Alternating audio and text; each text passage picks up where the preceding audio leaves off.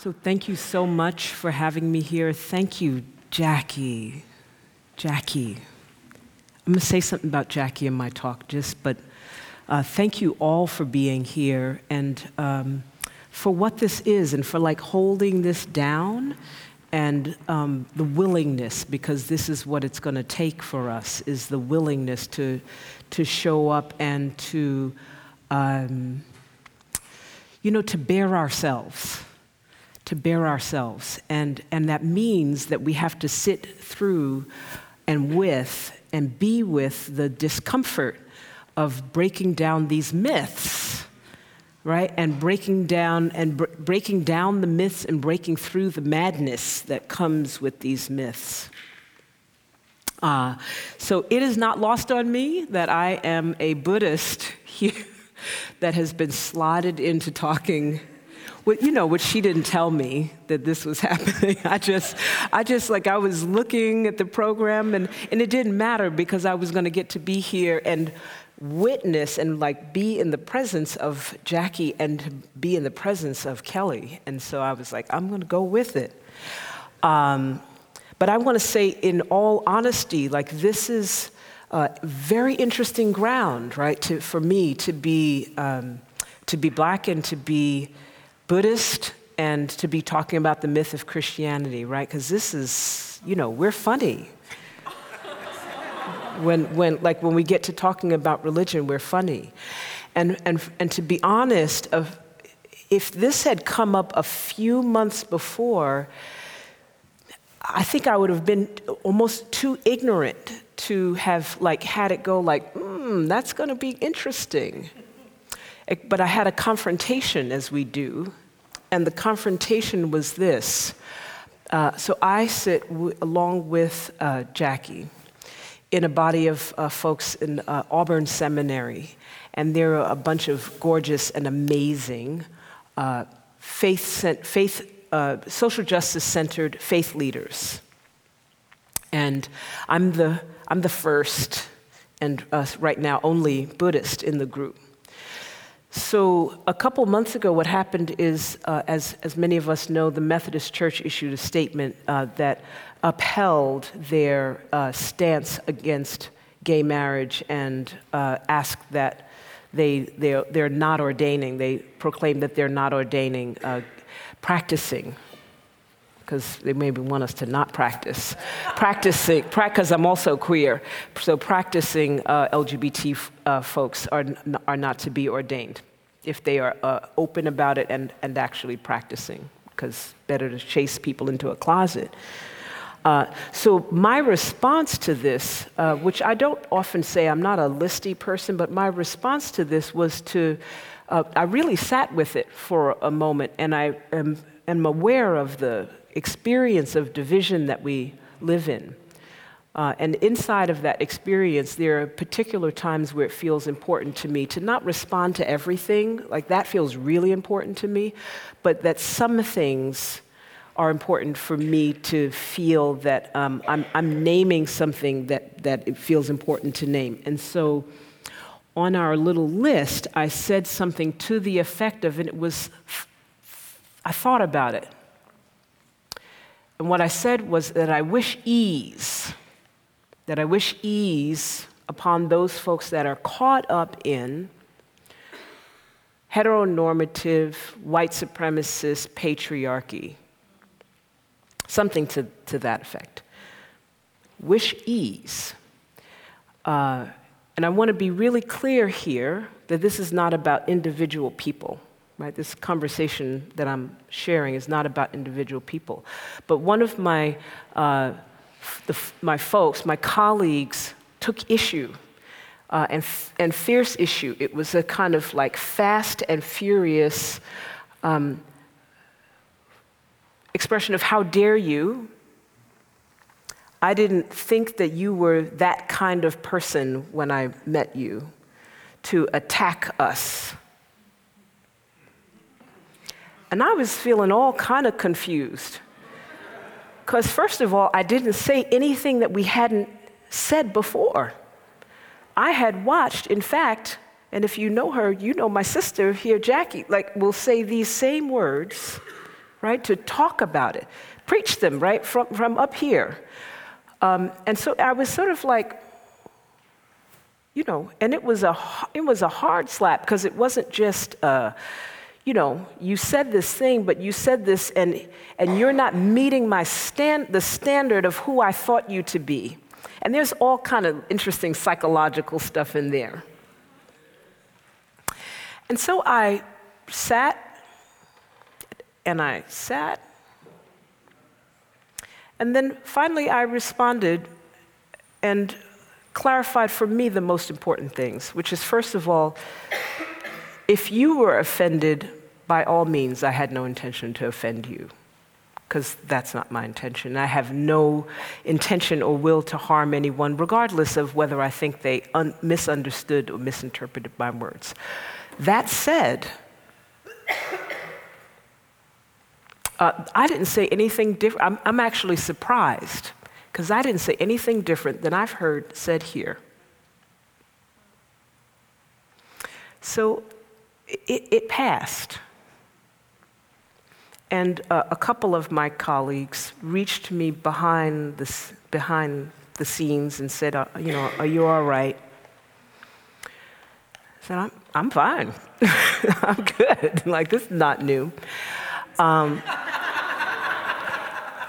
the, the other thing that I said, though, that was important is I also did not mean there to offend anybody because by design, there are no uh, Buddhists, except if they're really young, that are also not Christian.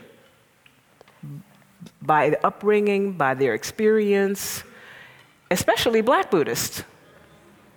So I am also that, and, and further had no intention to be offending any particular group of folks. This is important for me to name because what I saw immediately is the othering that took place. That there was not a recognition of the body that I come in and the experience that I am therefore inclined to have been through. So I have to have come through, in this United States of America, I have had to have come through Christianity to be whatever, right? That's the nature of the state that we live in. But that was ignored because the moment I was a Buddhist, I was an other and, I, and therefore we were an us and we were a them. And I was a them that was offending the great, the us. And in my mind, there are a couple of things operating here. First of all, the person may not have understood that. So I state it as a fact. You know, this is actually what is true. Unless we're really young, none of us, none of us that are Buddhists, that are not ethnic heritage Buddhists, are not also also Christian and also Jewish and also all of the, the things, right? There are some Muslim black folks. But for the most part, overwhelmingly, we have to come through the Christian experience.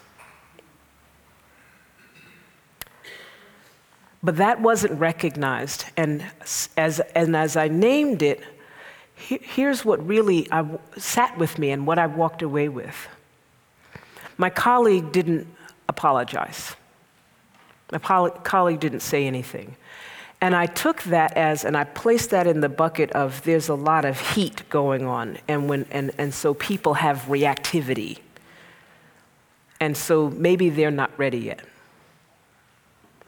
But what really sat with me is that not one of my brothers and sisters, not one of my Christian brothers and sisters in that body of people said anything on in public, in the space. No one said, you know, I've said that too. No one said, hey, let's talk about this. Uh, we, we, this, you know, we didn't have to do a playground thing, right? We didn't have to, like, you know, get on in corners. But no one said, let's tease this out some. There was some backdoor stuff, but there was no naming it in the space.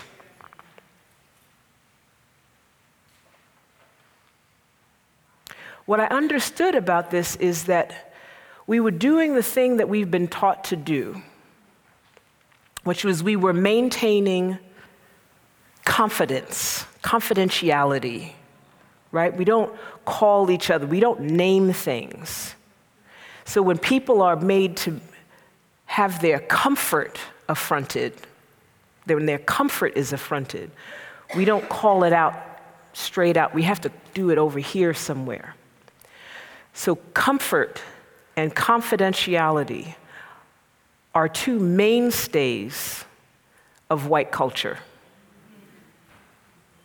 And when either one of those are offended or upended, then we exert the third one, which is control.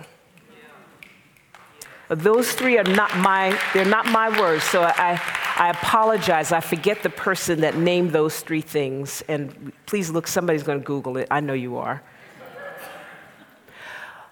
But confident, comfort, confidentiality, and control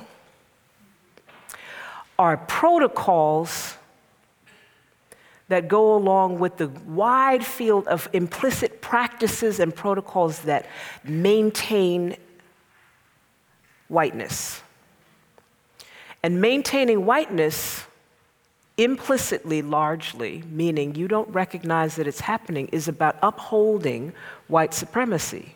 It's about getting, particularly white bodied folks, but all folks, to maintain the social order of the white supremacy that Dr. Kelly so beautifully expressed.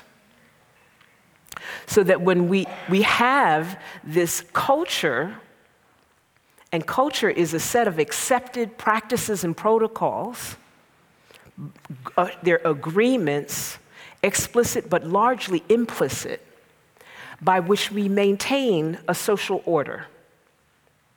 So these things, this comfort, confidentiality, and control, are significant protocols to maintain whiteness, uh, their culture, uh, significant protocols of the culture of whiteness, that I would take one step further and not just say is a violent culture, but is a sociopathic culture.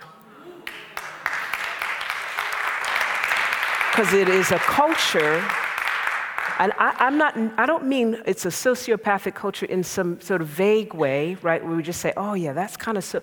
I mean textbook. I mean textbook. That if you go in the textbook and you say, what's the difference between a sociopath and a psychopath? That the, the psychopath has these uh, antisocial behaviors in which they are not able to relate to human suffering, but it's intrinsic to them at birth. The only difference is that a sociopath is taught that or has an experience that arises, and the result of that experience is that they are no longer able to appropriately relate to other human beings. What does that sound like to you? That sounds like whiteness to me. that all the little, you know, scientific measures that when white bodied people can no longer feel that the part of them that's supposed to light up in their brain to feel a sense of, of, of connection and empathy for the suffering of others, it is depressed when they witness the suffering of black and brown bodies. I'm not talking about your good intentions, I'm talking about what actually happens in the brain.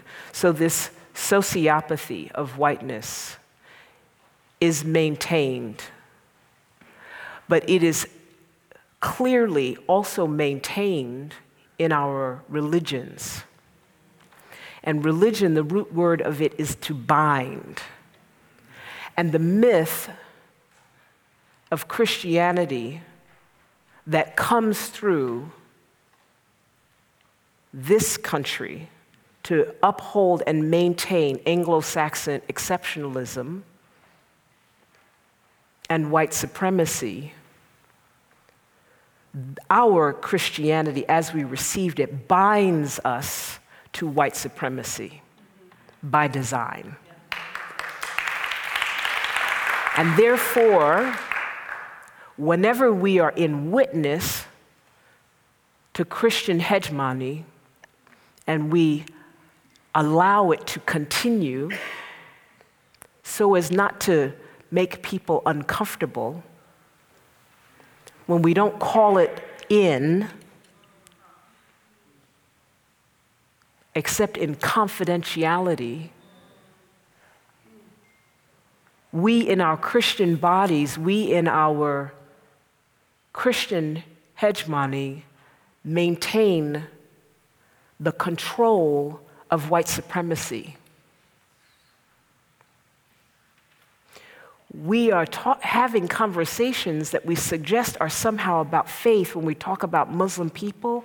We're having a conversation about race and white supremacy, and we've coded it in faith so that those of us that are adhering to Christianity and the myth of Christianity will implicitly uphold white supremacy under the guise of the bind to their religion, under the guise of their religion. So we are bound to, to our faith, and we are bound to maintaining white supremacy unless we are actively unbinding, unless we are actively unbinding.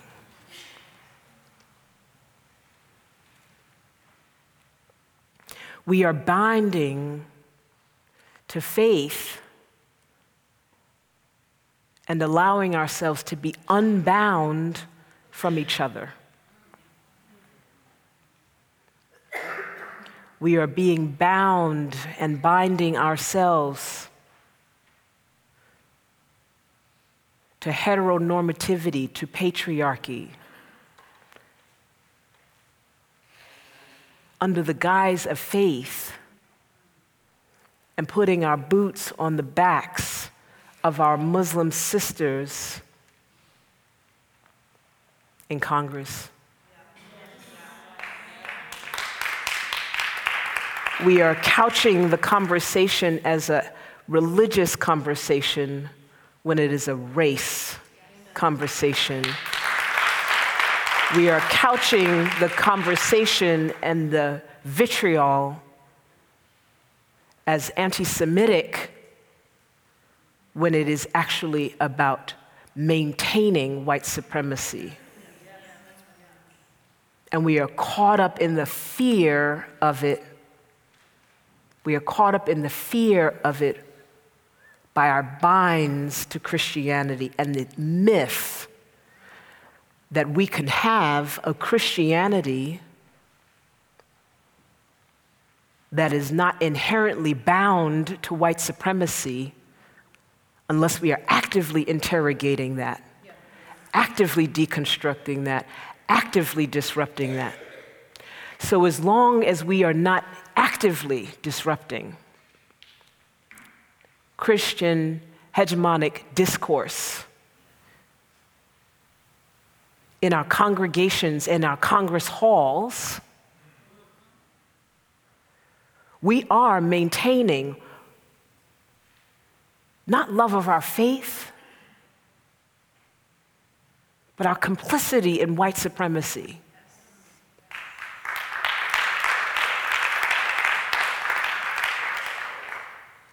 Let's talk about that. Thank you so much.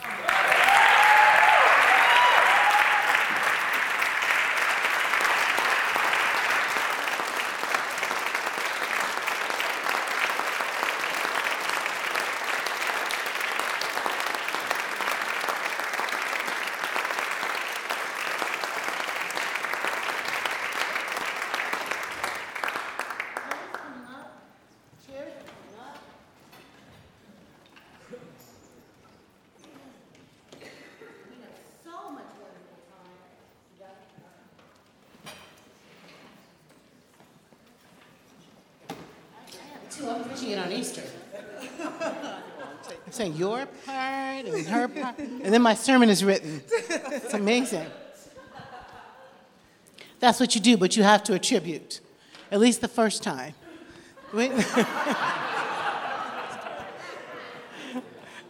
I'm just teasing. That's, that's, that's what some of the fellas do. We don't do that, but I love it. Somebody, you'll, be in, you'll be in a room, and I'm just being honest. I'll be in a room, and somebody will say, call One it." time Dr. Jackie Lewis said so and so, and the next time I hear him say it, they say, As I always say. Just, just teasing. Just teasing. You know it's true. All right, Yeah, now. it's true. Okay, here we get are. into some and I want here. to get you in a conversation with them, but can I just have one question with them? Um, you told a thing. Can I tell a thing back? You tell a thing back. I'm going to tell a thing back. I'm on that. I'm in that world with uh, with Angel, as she said, and she was saying exactly the stuff I say from my pulpit every Sunday about whiteness and Christianity, and Christianity masking as white supremacy. And I mean, I go, I go crazy, right, all the time about that here. Um, and in that moment in our public space, I actually was asked, asked not to jump in mm. by, by one of our colleagues, mm. because I always jump in. So I just want to apologize to you publicly, mm. because I think that I was controlled. Mm-hmm. And therefore I was complicit. And I'm so sorry, babe, because I love you so much. So I want to just apologize for that. okay? So let's, so let's talk to these amazing, badass, fantastic, smart folks with your questions. Hi, I'm Megan Foley. Um, I'm interested if you have an imagination of a country that's free of this Anglo Saxon exceptionalism. I actually have a sense of Christianity myself, but the country I don't have enough imagination for. I'm wondering if you, if you guys do. I have an imagination for it. now the question becomes, and and uh, and and I want Reverend Williams to jump in here.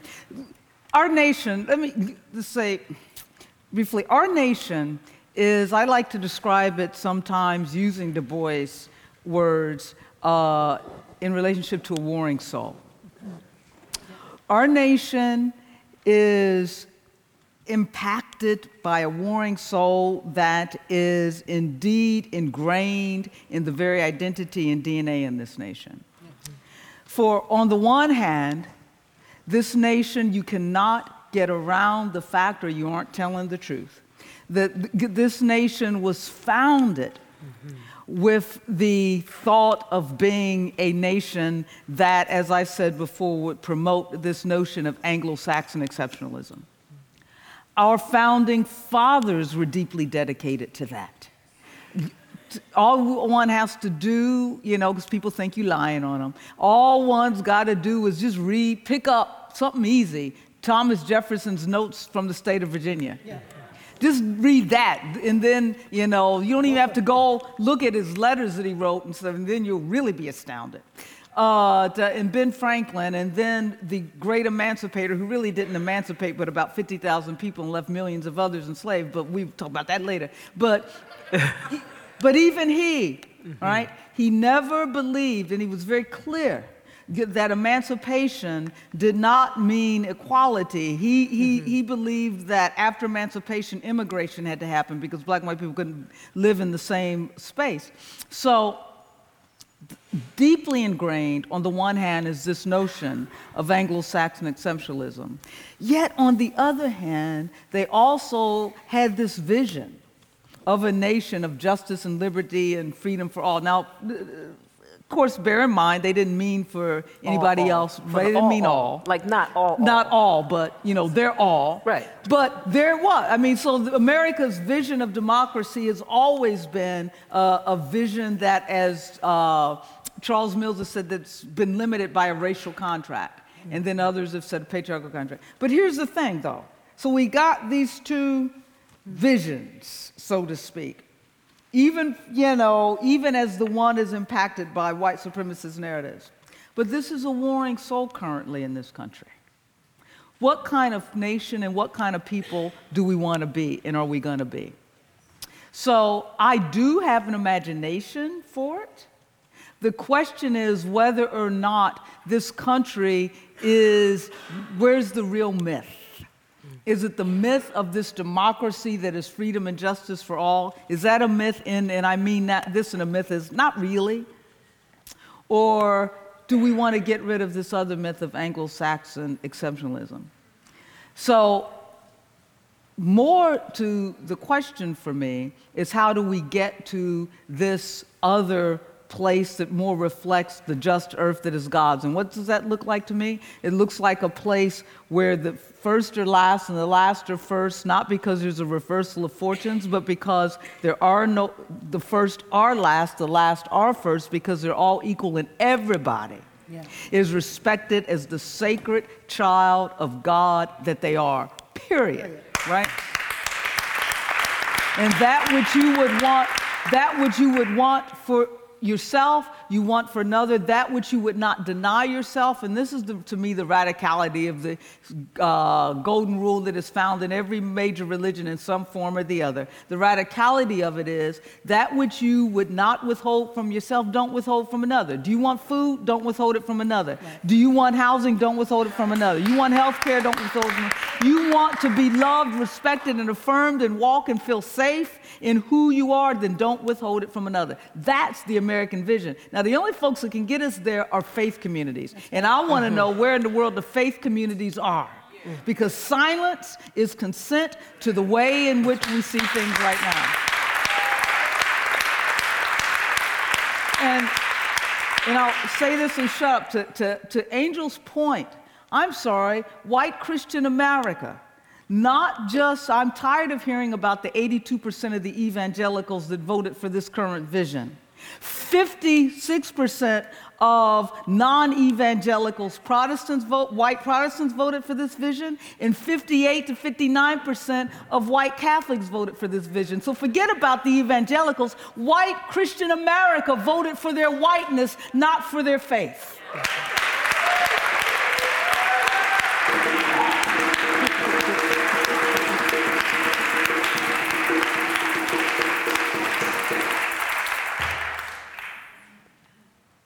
You want to add anything to that, Reverend? I'm just taking it in. Um, fortunately, I'm endowed with a, with a very, very um, grand imagination. And so I, I do have imagination. I think I take a different path. Um, I think it is uh, fallacy to think that we can vision a new America. Uh, so I have a vision for a new America. Right. Hmm. Um, and I think it's, it's fallacy to think that we can vision that new America as weaponized as we are, hmm. as tools, as we are made weapons of this current America. Yep. Um, I, and, and I don't have a founding father, like maybe a step, step kind of stepfather. Like I'm not I can't, buy, I can't abide by that. Um, I can't abide by uh, continuing to try to negotiate for uh, a little push to the left, a little push to the left on someone's interpretation of uh, a completely um, in, in, in inconceivably useless document for my body. I can't continue to try to have conversations about. Mm-hmm can we get someone that will interpret whether or not I should be recognized? Yeah. That I, in my, in my Buddhist orientation, should be recognized as an equal child of God. Right. That I, in my queer body, should be recognized as an equal child of God, as an equal inhabitant of this planet, entitled to breathe, to be, to become however and whoever I want to be and become.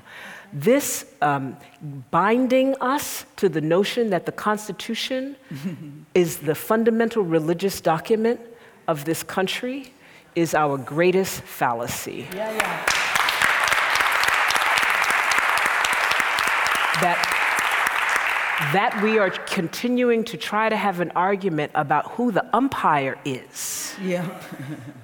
for a game, a field, on someone else's field, on some, someone else's, they set all the rules. They decided how the teams are going to be divided. They call all the shots, it, their stadium, all the things. And I want to have a conversation about who the umpire is. Yeah. I'm sorry, not my conversation. And not my father, because to keep looking towards a, a, an abusive father that never had me in mind, that as, he, as the documents were written, the word all never included this body. It is dysfunctional. Now, it is not my father's problem if I remain in this dysfunctional relationship. And asking my father to fix that dysfunction is hypocrisy at the highest order and a lack of understanding about my own truth and compassion for myself and consideration for myself and consideration for my brothers and my sisters and my siblings that continue to labor under, under the tyranny of that father. Yeah. My job is to get us out of that house and move us towards building a new one but first, we have to disarm ourselves of the ways in which our vision is limited, our vision of what is even possible, which is why you even have this conversation. Our vision of what is even possible is so severely limited by capitalism. Mm-hmm. It is so severely limited by patriarchy. It is so severely limited by imaginations and the myth and madness of white supremacy. That it's even hard for us to think about leaving in the same way in any kind of domestic abuse relationship that someone cannot see themselves alive and thriving outside of this house of abuse. Yes. I have a big imagination and I can see it.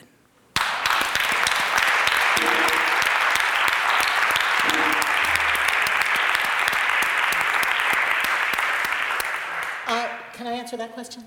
You, Can I answer please. that question? Um, I, I, wanna, I, went, I went to uh, Red Letter Christians in, in October. I don't know why they asked me to come. I I like, did I have any kind of badge on my website that said I'm a Red Letter Christian? I did not. So I'm thinking I'm getting invited to spaces now from progressive evangelicals who are like trying to find out, you know, what's she gonna say? And I just showed my ass at the Red Letter Christians. And, and, and, here's, and, here's, and here's what I said in a nutshell.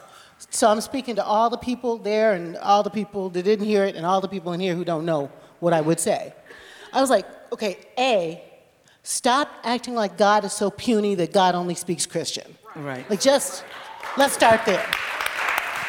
And that's not a novel idea to middle church, but it's a novel idea in the world. I'm like, mm-hmm. who, what, what kind of what kind of God is that? Mm-hmm. That only speaks one language, mm. that, only, that only wants 144,000 people in relationship to her.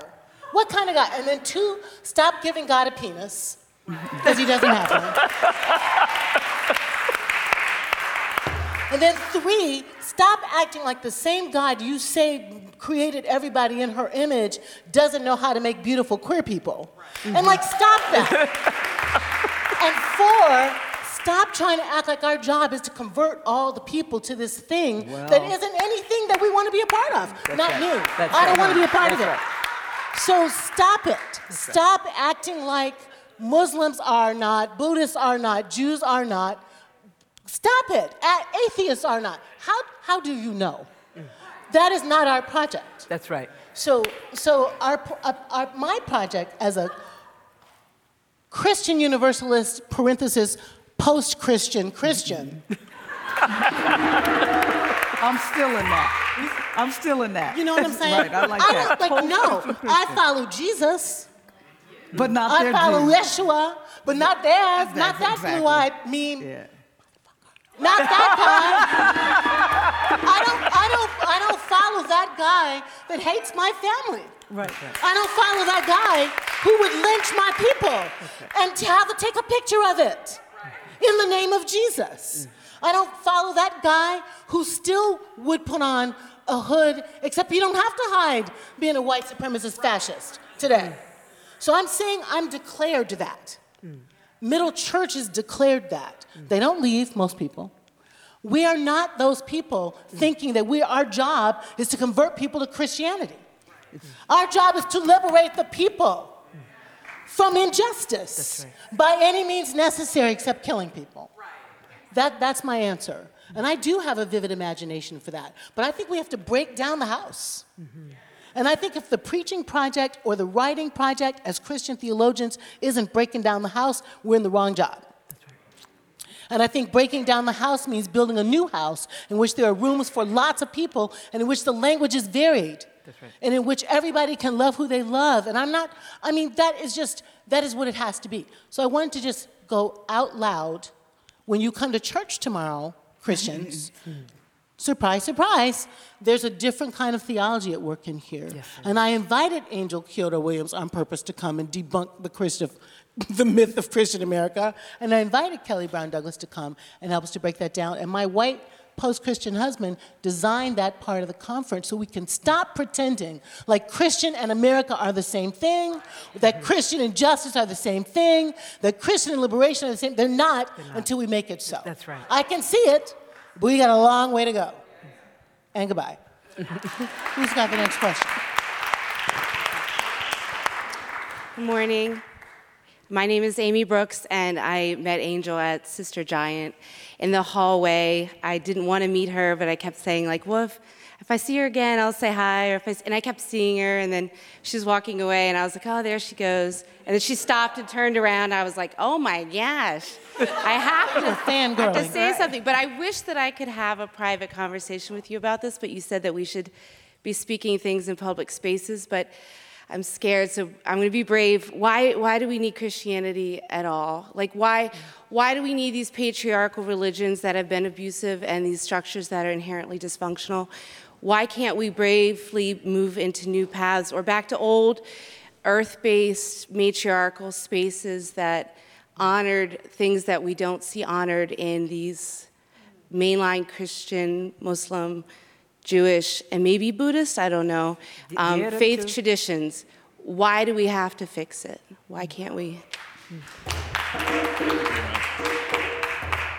I don't, I don't know that we have to fix it. I think I'm not the best person to respond to that because I actually don't think we have to fix it.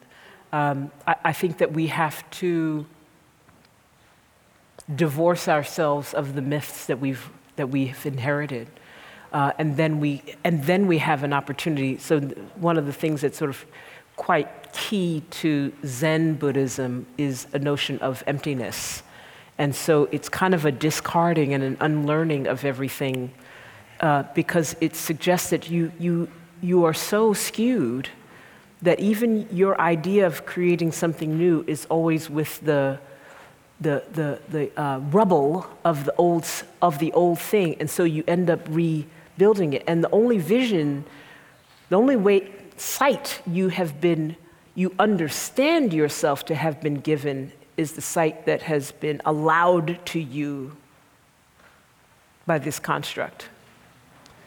And so, uh, the, the, indigenous, there are indigenous people that have a saying that says, uh, if you get lost, you turn your shirt inside out right? You turn your shirt inside out. So you have to turn your shirt inside out and realize that all of what you see and, and perceive and your way of constructing things that is external to you, you inherit it.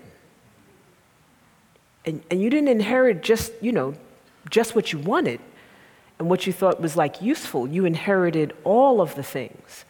And so if you don't turn your, and you know, I'm so glad that Kelly said, like, it is only our faiths that are going to be able to do this. And, and I would say faiths writ large, right? In, indigenous ways, right? And understanding from First Nation people and, and Native peoples um, that are going to help us because we have to turn our shirt inside out so that we, so that we can disavow ourselves and, and divorce ourselves from even our way of being able to perceive how to undo it because we rebuild it. We didn't, we're not the first people that arrived and said, this, you know, this white supremacy thing, it's a problem. and we should try to do something about it. And, what, and we recreated some vo- form of it.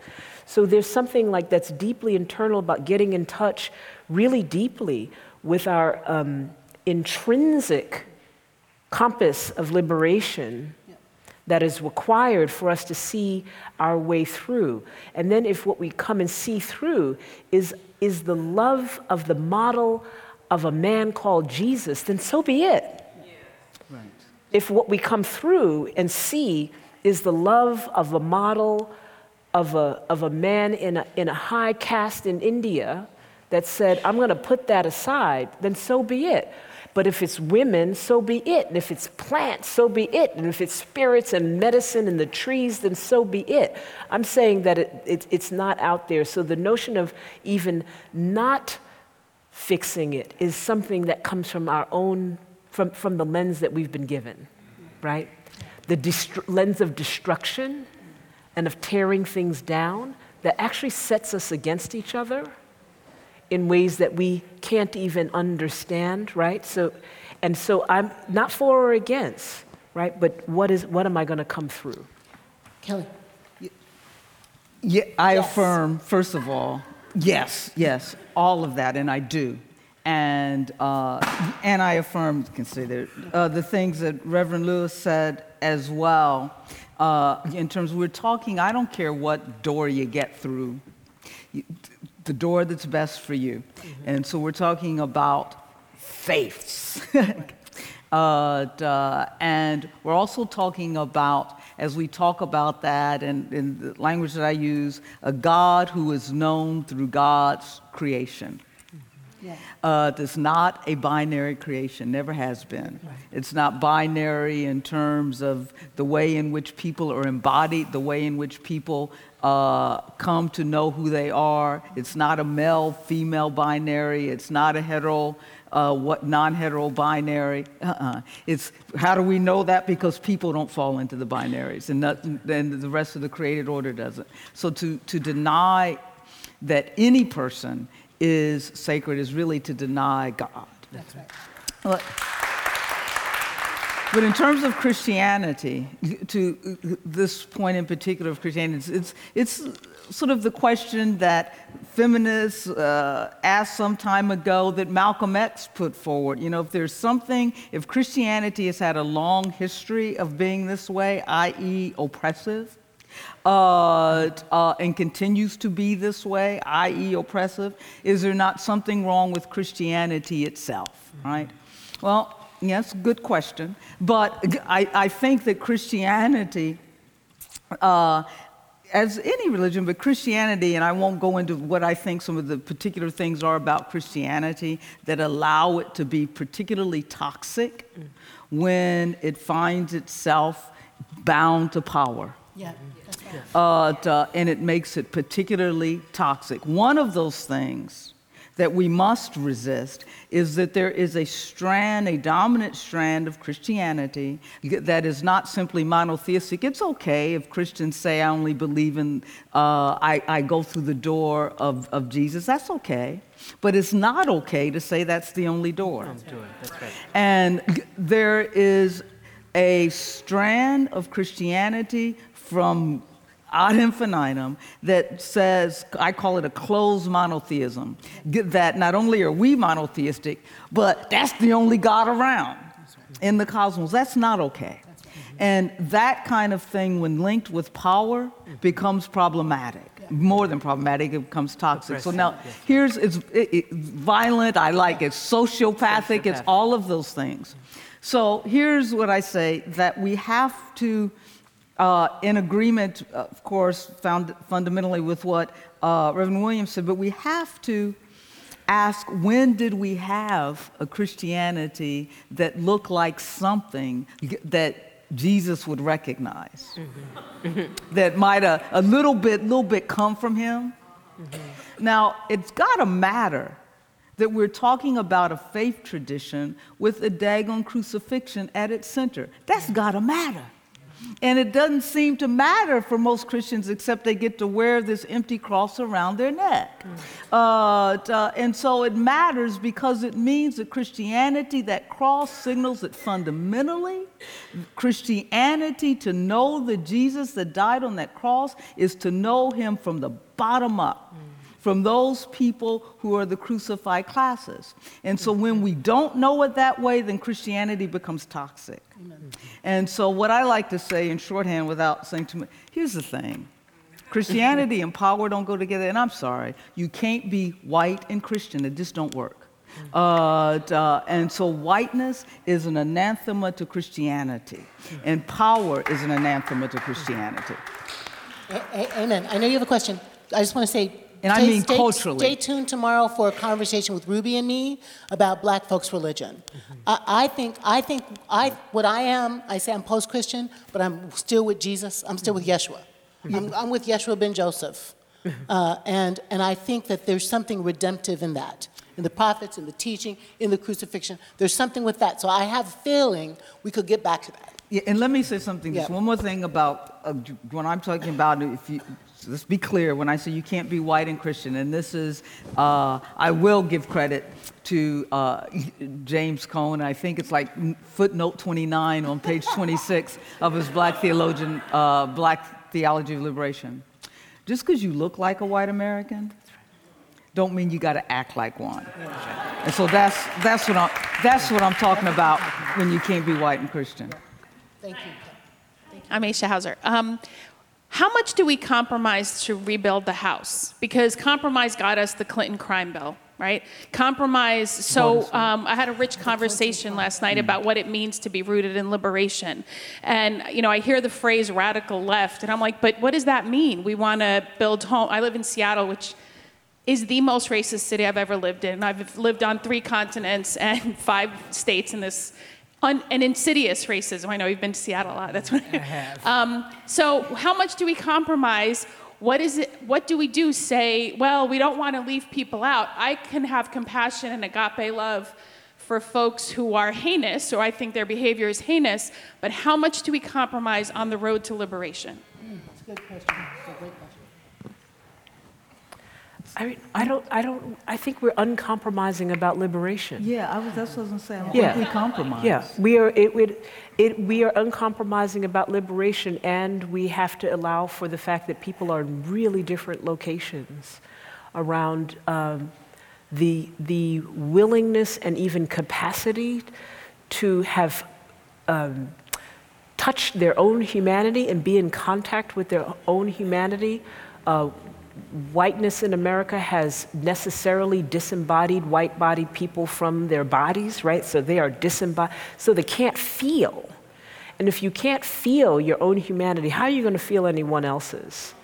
And so the work of being, so whereas you may think about it's like I'm, I'm, I'm concerned about how to leave that person out, I'm really concerned for, for their liberation and, and what it takes to get them to touch their humanity. In the meantime, I might keep them far away from impacting the experience of my humanity, but I'm really concerned, uncompromising, that they be liberated from the ways in which they are disconnected from their humanity because they will always be our problem because there isn't an us and a them. Yeah, it's, it, exactly. James Baldwin puts it just that way, right? That the persons whose humanity is really at stake are the persons who don't recognize That's their humanity is right. at stake, right?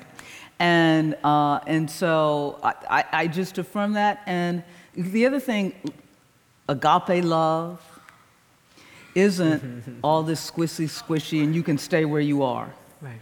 No? Love, love is demanding. Love is demanding. Love, demanding. the love we're talking about is justice. That's right. Right?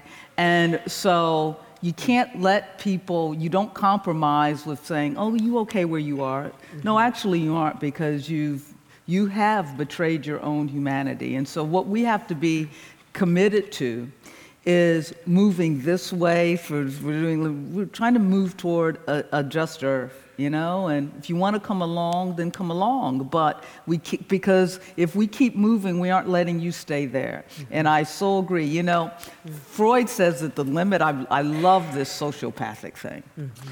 And Freud is so, you know, it is so, so, I love it I, because. well, I woke up one day and I was like, well, good goddamn. Right.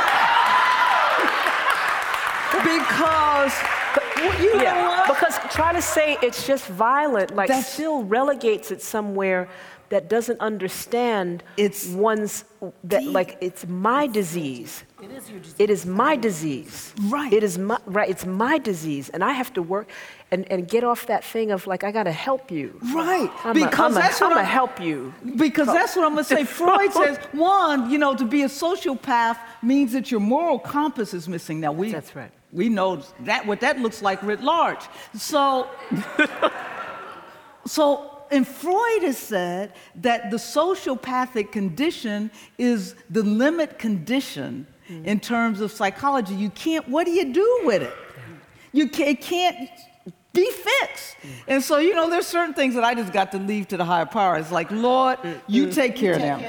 Bec- right. I mean, so, so, but that's just it. You know, we can't fiddle with that. And what Freud says then is that just what you just said, you have to protect other people in society from that sociopathic personality because it's harmful and it's toxic. so you are just, we gotta, you know, they've lost their humanity. And so mm-hmm. what we can do now is move forward uncompromisingly toward a more just earth mm. and protect society and others from that kind of diseased mm. toxicity until they get it together. Until they get it together. Everybody's not going.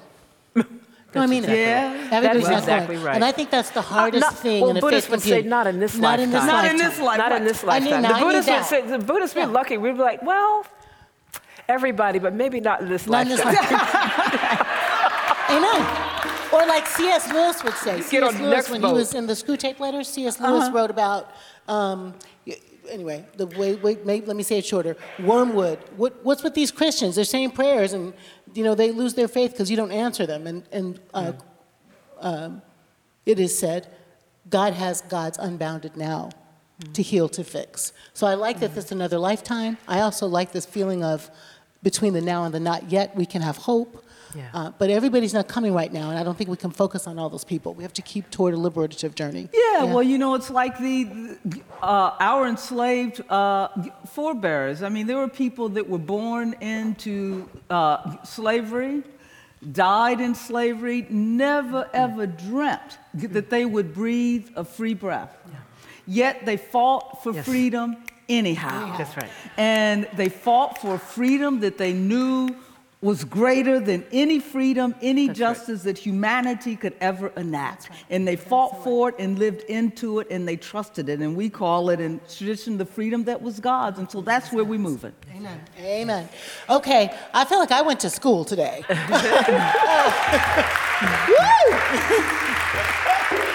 Thank you, thank you, thank you, thank you. Reverend Angel Kyodo Williams, thank you, thank you, thank you. Reverend Dr. Kelly Brown Douglas, thank you so much. Thank you. Thank you. Thank, Thank you. you. Thank you. You are